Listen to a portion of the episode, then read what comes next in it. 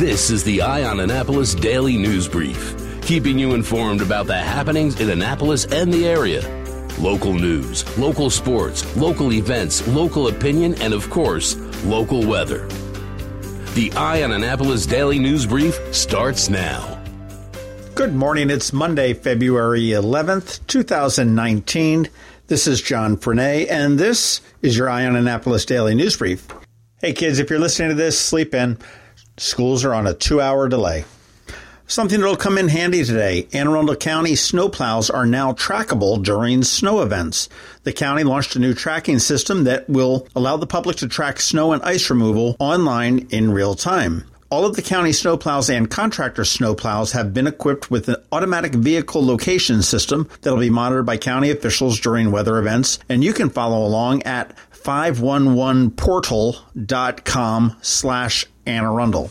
County Executive Steuart Pittman said this technology will help motorists avoid dangerous situations by providing real-time road condition information during storms. The county currently owns 74 plows and is assisted by more than 250 contracted snowplows during winter snow events. The march for $15 an hour minimum wage goes on. Friday, it was a standing room only situation at the Economic Matters Committee hearing room. If Maryland statewide minimum wage goes to $15 per hour, some business owners say they're going to be forced to lay off employees, expand automation, or move out of the state, or even close up shop altogether. Supporters say that people should not have to work two or three low paying jobs to raise their families. This is the main proposal coming out of the legislative session this year, as was evidenced by the 174 people that signed up to speak, most of whom had to wait outside of the room in the hallway. House Bill 166 is going to raise the minimum wage to $15 per hour by 2023, and after that, tie it into the Consumer Price Index. Currently, California, Massachusetts, New Jersey, New York, and Washington, D.C. have all passed bills to phase in their minimum wage up to $15 an hour. Next up, the Senate has a hearing on February 21st. Look for this to be a contentious one. Not very local, but Towson University Police have asked students and staff to be on the lookout for a woman in her 50s wearing a multicolored scarf walking around campus with a picture of her son on her cell phone asking people if they were interested in dating him. Police say that she's not wanted for any kind of a crime. They just want her to stop. And anybody that has any information, call the Towson Police at 410 704 4444. U.S. News and World Reports put out a ranking of the best hotels by each state, and the top three in Maryland are the Four Seasons Hotel in Baltimore, which took the number one spot. It is also ranked number 130 in the country. Number two on the list is the Sagamore Pendry, also in Baltimore, in Fells Point. And number three is the Inn at Perry Cabin in St. Michael's. The only hotel in Anne Arundel County that made that list was number 18, the hotel at Arundel Preserve up there by the casino. I'd realized that the craft brewing industry was growing, but I didn't realize it was growing quite as fast and as wide as it has. More than a dozen new breweries are in the works to open throughout Maryland in the next year, according to the Brewers Association of Maryland. And there are already 100 breweries already open and operating one of which is going to be coming to Annapolis in Eastport called Forward Brewing, and it is operated by Cam Bodrin and his wife, and they're expected to open up a little bit later on this year. According to Bodrin, he and his wife Claire hope to create a quote third space in the community that hasn't seen much of the craft beer wave.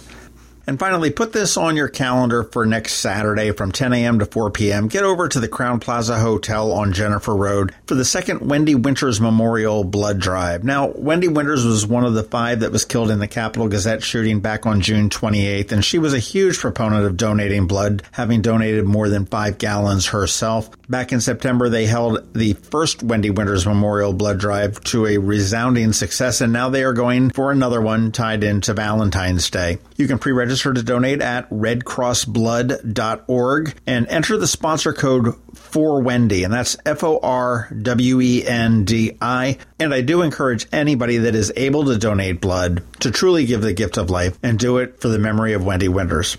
Okay, that is about it for the top news today. Please make sure you're checking out eyeonannapolis.net throughout the day because we do update it throughout the day. Check out that top link in the show notes because it does list a whole bunch of different ways that you can contact us and get in touch with us. Also, you want to give us a recommendation to your friends and colleagues. And if you're someplace where you can leave a recommendation or a review, please do that. We'd be much appreciative. Now you just need to hang tight because we've got George Young with your local DMV weather forecast. Join WRNR for the seventh annual Holistic Health Fair, Saturday, February 16th at the Hotel Annapolis. Find healing and health through a more natural approach with displays and demos for everything from Pilates to pet therapy. Plus, healthy living and wellness experts will be on site for group and one on one sessions. Interested in a healthier lifestyle? Join us at the seventh annual WRNR Holistic Health Fair. Details at WRNR.com. Going out? You need the most up to date local weather. Here's George Young from DMV Weather in Annapolis with today's forecast. Hey everyone, this is George with DMV Weather, and this is your Eye on Annapolis forecast for Monday, February 11th. A wintry mix of snow and sleet and a little freezing rain that started last night will continue throughout the day today for all of Anne Arundel County, with the majority of what falls from the sky coming in the form of rain through the day, with periods of sleet and freezing rain mixing in in spots, as highs remain in the mid 30s. So watch out for some slippery spots this morning and again tomorrow morning before all precipitation turns to rain tomorrow as high temps get up to near 40. 40. After that, skies will clear Wednesday with temps back in the mid to upper 40s, with more sunshine on Thursday and highs in the 50s, followed then by more rain on Friday with more highs in the 50s. Okay, that's it for today. This is George Young of DMV Weather. Make it a great day out there despite the cold, wet conditions. And be sure to get our free app on all of your devices by searching for DC MDVA Weather in the Apple or Google App Stores. And also follow us on Facebook and Twitter and on our website at dmvweather.com so you can always stay weather informed. There is a diamond of diamonds, and as you'd expect, it's from the De Beers Group, benefiting from over 130 years of diamond expertise. Only 14 diamantaires in the world are allowed to touch them. Its name? Forevermark. And only one jeweler between Annapolis and Washington has it Zachary's. Not only is it a beautiful and rare diamond, it's a diamond with the story of responsible sourcing, supporting women and girls in diamond producing areas around the world through education, healthcare, professional training, and other programs.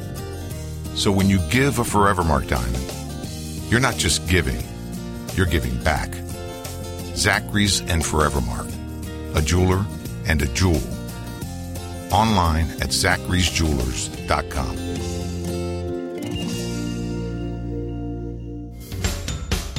You've been listening to the Eye on Annapolis Daily News Brief. Tell your friends and colleagues this is the podcast where you can keep up on the latest with what's going on in Annapolis. And also tell them about our website, eyeonannapolis.net, where you can find even more information.